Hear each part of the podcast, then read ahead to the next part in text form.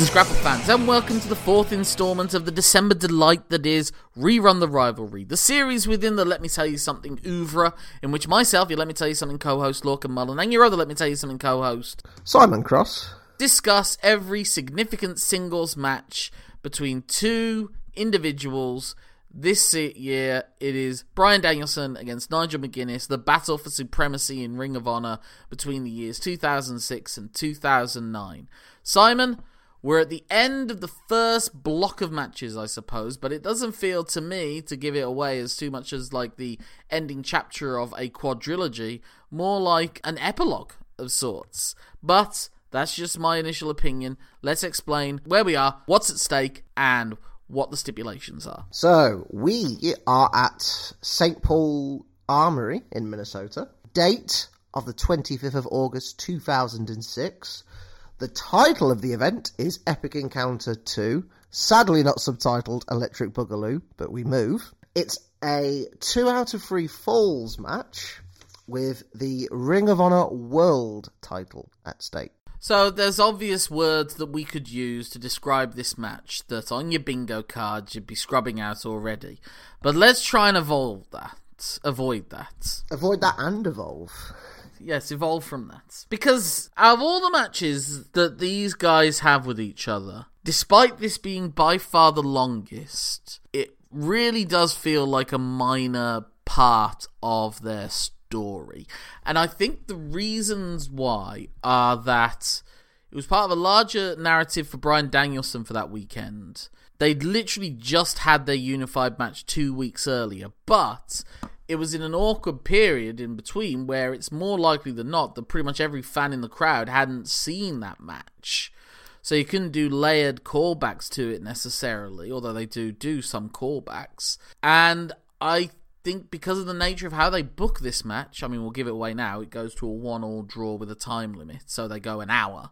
That ultimately prevents them from reaching the full potential of what we've seen from them in their three previous matches, in particular their unified match. Would you agree with me? Initial assessments.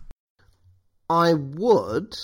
However, I think in ter- I can't think of a similar example off the top of my head, but I know we've witnessed them. I think, considering the circumstances they were in, they did incredibly well. Bryan had clearly been wearing out his Masanobu Fuchi tapes before this match.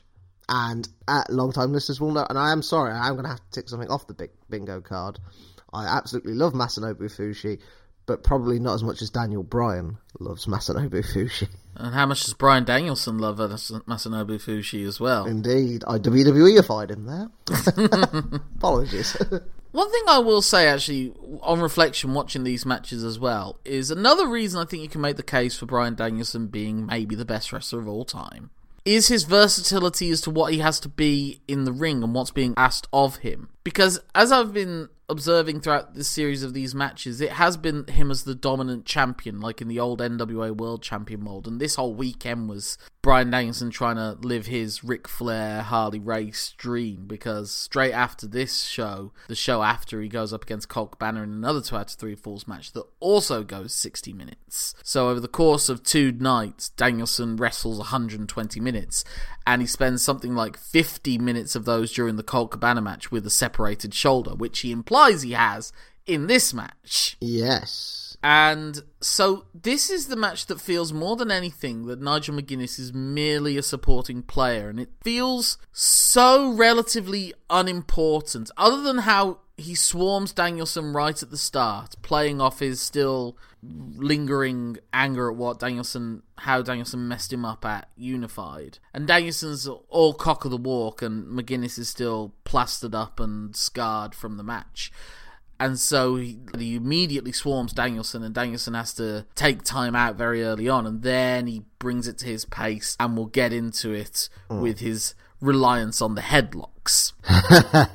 Yeah, I mean, you've got my first note was literally uh, Nigel's black eye, and I'm like, oh, just, you know, in Formula One when someone's like done their front wing on like turn one of a corner, and they've got to get the whole lap to get to the pit lane to get it fixed. Kind of reminded me of that a little bit. Except your lap lasts sixty minutes. Yeah, uh, and you can tell they're in the position where most of the American audience hasn't seen their match in the UK yet because they sort of do an insincere handshake. So I don't know if they're trying to imply that like we still hate each other after that match or they're trying to work the angle of well these guys haven't seen that match yet but they know we hate each other.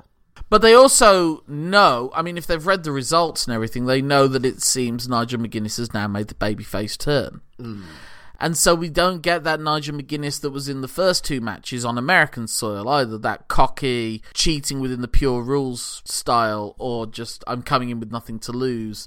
Yeah. Obviously, he was phasing towards that from sort of the second match onwards. But I think there was also that sense of Nigel not being quite sure what his style of wrestler is now at this point yet. Mm. He can't go back to the, the Nigel that he'd been for the year before. And Danielson really, I think, takes the lead in this match. And really is working the crowd as much as he's working against Nigel McGuinness. Because also, this is a thing that you've got to take into account with Ring of Honor. As much as it meant to the really passionate fans, it was still relatively small scale. I mean, I was looking at it because it looks like they're in the same place they were at for the first two matches. Yeah. But it's not. It's another armory, convention hall, local community centre space. There will be Ring of Honor fans there but there will also just be locals who go to see wrestling shows if they're in town. And Danielson is in clear battle with them when he starts going to the headlock and the, there are some fans and this would happen at many a ring of honor show in the first few years the fans that have been more conditioned by the attitude era ecw even the super indie style of high spots and faster pace and shorter matches Mm. they probably haven't witnessed a 60 minute 2 hour 3 falls technical wrestling match. And they start booing and going boring. And they think the crowd will go with them, but they don't realize that they're outnumbered in Ring of Honor by the ROH bots who Yeah. have that more, let's say, hipstery stance of what good wrestling is. Yeah. And so they get drowned out somewhat, and then they're kind of in collision with that fan because Bryan Danielson's like, well, now I'm. I think he literally says at one point, I'm not leaving this headlock for 60 minutes. And the crowd go ack pot for it for the most part. Yeah, well, it seems like there's smatterings of people in the crowd that really play up to it and start cheering every time a headlock's applied. And then we get into it. We can get into a massive debate because there's a moment where it seems like we're out of the headlock period, and instead, when Danielson finally gets control back after Nigel starts going after him, he puts him in a chin lock. And the crowd pops for that. And I'm 95% sure that Nigel yells out, He does. It's not a headlock, it's a chin lock. Yeah, he does. Whilst in the holds. Because you can, if you, it's very quick, but and obviously you can get away, not get away with it. You could easily confuse it with what people do in chin locks. They do that finger wag straight away once it's in. I guess because the ref typically asks straight away, but he, he's wagging like, "No, you're wrong."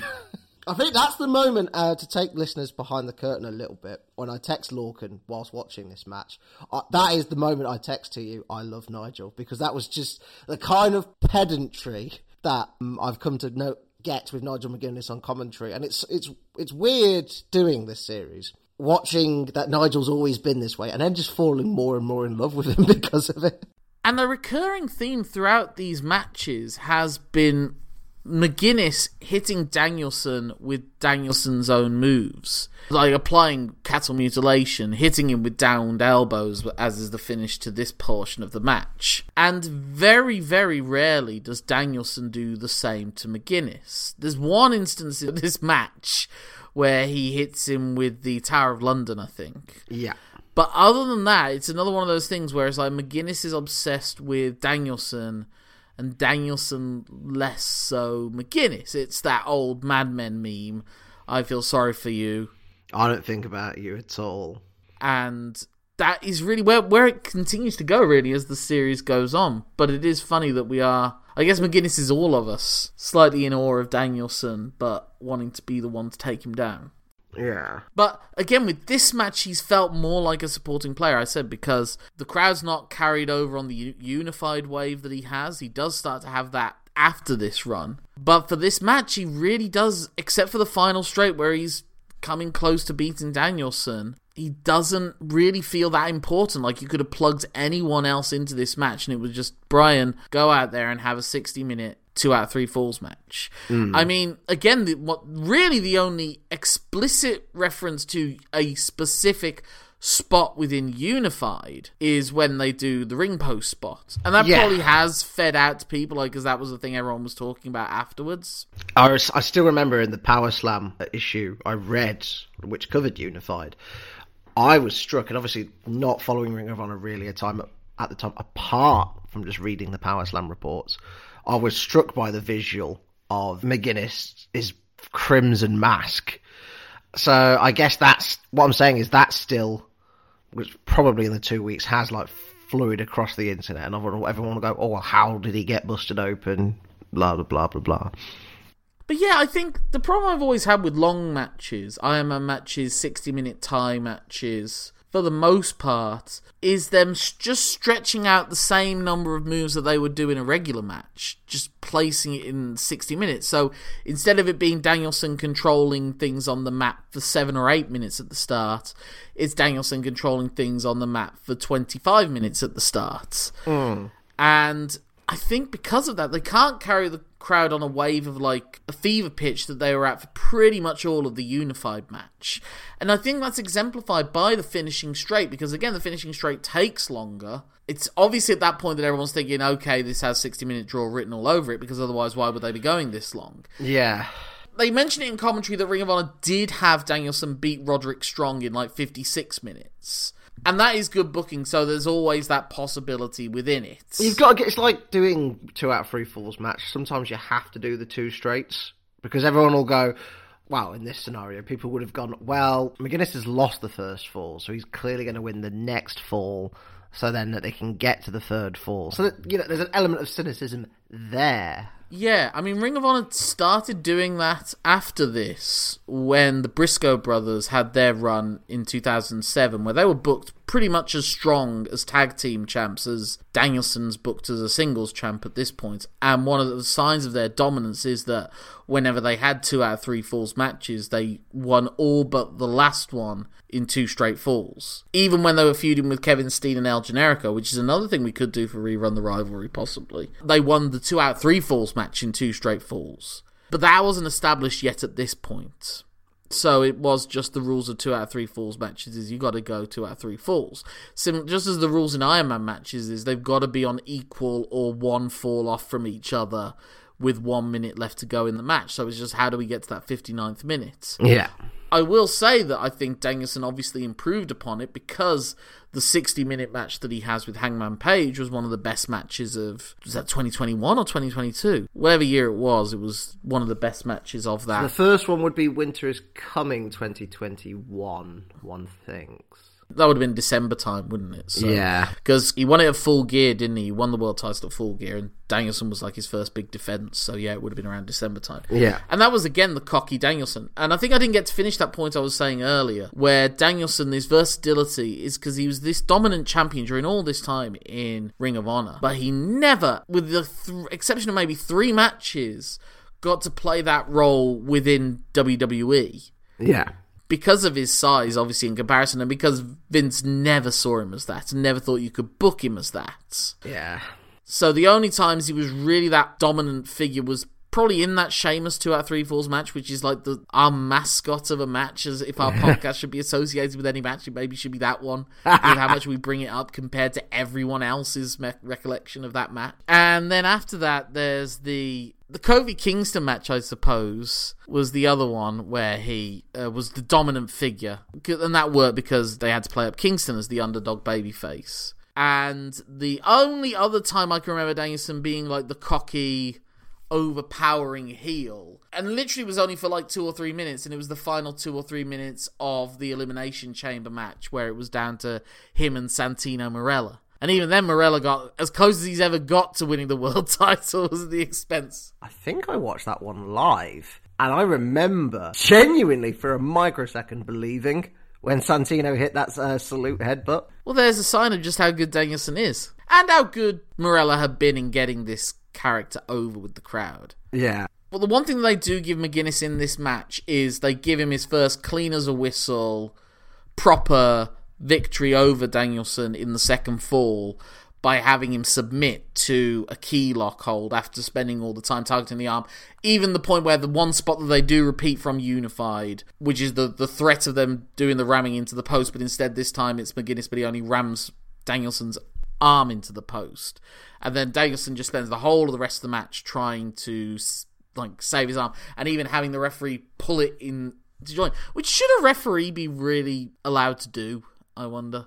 Oh, I mean, I guess they don't have a trainer at ringside, so I guess it's the closest they can to that trainer spot. In a football match, does a referee ever like help a player who's got cramp if they're the one nearest to them? No, but but that's a team sport, isn't it? So that's different. Yeah, well, sometimes the opponents will do it if they're the ones nearest. Yeah, well, that's just to hurry him up. Mm. I want to add, add something to your clean win point about McGuinness. Yes, it's clean, no debate there but the commentators do. I, I don't know if it's at the time, but throughout the course of the match, they do mention, well, maybe you'll tap out earlier just to like save yourself for the next fall. So there, there is a narrative thread of it, even though it's clean, it's sort of actually qualified because Danielson's in a two out of three falls match. He's one fall up. Maybe he's just saving himself. So even with that, and that, that feeds into the point you've made earlier of like Danielson being portrayed so much above McGuinness re- effectively. I don't know if it's above him, but just kind of yeah, maybe it's above him, but he's in the sense that he's above everyone. There's like a glass ceiling kind of thing, and Nigel's cracked it, but he's not got through it. Is the way yeah. I'd, I'd see it. Yeah, but yeah, even McGuinness's clean submission fall has an air about it because of the mm. way the commentators have built it up effectively it's strategic on Danielson's part as much as anything. Yeah. And again, so they give him the visual victory at the end by him elbowing Danielson seemingly into unconsciousness, but the moment that he knocks him into unconsciousness was maybe one hour, one second into the match. Exactly. It's like SummerSlam 2006, Randy Orton getting that visual pin over Hulk Hogan. And obviously backstage is, that's all you're getting, brother, brother. Yeah. Hulk and SummerSlam don't mix. I don't think Danielson was pulling a Hogan in this situation. No, no, no, no, no. What I mean is, okay, we want him to have that, but the other person's winning, so let's give him this. Like I said, it's like a, it's it feels so much like an epilogue that it's just a little send off, and Nigel McGuinness gets to walk out having knocked Danielson into unconsciousness the same way Danielson did, and then getting his pure belt back, but not the title back as like a memento, allowing McGuinness to be magnanimous in loss or or victory or drawing, depending on how you look at it, like showing concern for Danielson. So again, putting him over to the American audiences. Okay, this McGuinness now cares. He, you know, yeah, he's not even like the old McGuinness would have stood over an unconscious Danielson, taunting him over how he's lucky to leave with the belt and everything. This is something that I will reference more with the next episode. Mm-hmm. But that's that's an, a problem I think McGuinness has going forward with being the figure to the fans that ROH now see it as this is a build job for McGuinness. He can't be around the world title anymore because one of the stipulations is that this was his last chance at the title. And again, he just blew it. You know, he's not quite Lex Luger but no. he's not not Lex Luger either in this moment. When there's moments that he should have been rushing in to attack Danielson more as the clock was counting down, and he was just really not doing that. So I was about to raise the two minute warning, and at the two minute warning, Danielson's on his knees, and McGuinness is taunting him to get up. I'm like, yeah, attack him. Don't wait for him to come to you. Just hit him. Kick him in the face. Just do something. Yeah, like honestly, my favorite finish to an Iron Man match ever was the Ricky Steamboat Rick Rude 30 minute Iron Man match they had. I think it was a Beach Blast night. It was somewhere in 92 in WCW during that great Dangerous Alliance period. And Steamboat got ahead of Rick Rude with 30 seconds to go and then those 30 seconds are just Rude frantically running around, clotheslining him, knee dropping him, and every time going for a pin. Each time, and Ricky Steamboat kicking out of it. Played up the Ricky Steamboat was showing a resilience to stay in ahead, but also the Rick Rude was doing everything that he could, mm. literally everything that he could, to get things back to level. That is essentially what McGuinness should have been doing, what Rick Rude was doing. And you can say he was doing it with the elbows, but not really. And it was the elbows were only him reversing Danielson's elbow. And again, it wasn't him finishing off Danielson with his own stuff, but relying on Danielson's stuff to do the job that had worked on him. Whereas, look at how Danielson behaves when he loses that fall. Straight out of the ring, taking his time. The fan who backs up his point is like, yeah, I don't, I don't need to get in. And the fan that just goes, that's right. And Danielson hugs him. That's a great moment. like, this guy gets it, you know? So yeah, this is um I would say all the previous matches are worth watching. I don't know that this is worth watching except for completist necessity because it takes a lot of time of your life away. You know, you're fortunate you're dealing with two people without much of a life. Here. Ow. Look, you're recording a podcast. You The tru- The truest blades are the sharpest, aren't they? It's still good enough. It's good, but even like this is like low level Danielson, but even low level Danielson's worth like three and a quarter, three and a half stars. The crowd are still into it, but it's noticeable that they go crazy for the big moves at the end, but they're not at a fever pitch throughout like they were at Unified, where it was just like everyone's on their feet going crazy. There would be just like so suddenly after a big pop from like McGuinness hitting his lariats off the off the top rope or whatever, it goes hushed quiet like only a few seconds later. Well, not to sound all West Ham fan here, but Un- uh, Unified benefits from the crowd being like right on top of them and having levels where because it's all flat. I think from just from an acoustic standpoint, crusty the acoustics in here are terrible. I just, I just personally think having your crowd all on one level may, I, I might be wrong, maybe acoustically doesn't lend itself to having a crowd in a stand. I think Danielson worked a match f- deliberately to try and test himself and to and in reaction to the way that person was behaving in the crowd. But it wasn't the match that gets the crowd going in that way. And Danielson, I think, makes adjustments to his style that we'll cover in the next match that is similarly played to a crowd of around that kind of number and around that kind of setup. And they're maybe more fervent throughout than the unified crowd were. Well, that remains to be seen, of course. Yes, that is our next episode. I mean, did you have anything left that you wanted to say about this match yourself? Like, would you be around that range as a rating, or I'm just sort of effectively tacking onto your sentiments, to be honest, Lorcan. With, with how I've got in my head, it's like um, the Arctic Monkeys Intergalactic Space Hotel, like jazz album experiment, sort of for Danielson. Danielson's like, what can I do with this? And we aren't seeing him.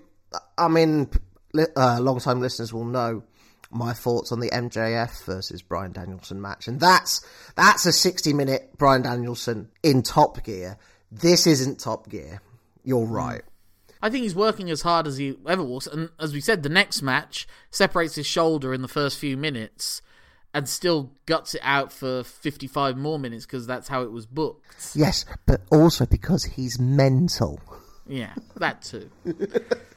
we do get headbutts in this match, not as much as before and not as much as we'll get later, but they still, they'll never. They never go away. I think I'll do a big rant about headbutts at some point, but this isn't the match to do it for. No. But it's like the headlock does make you know it's a match about a headlock. But Punk and Samoa Joe did that. That also went sixty minutes, but that is genuinely one of the best matches Ring of Honor had. And this isn't close to it. Is that Danielson's fault? Is that McGuinness's fault? Is that the crowd's fault? Is that the booking's fault? Is that him being aware he's got 60 minutes tomorrow? I don't Yeah. know. I don't know. All those things. But it does make sense to go for the headlock.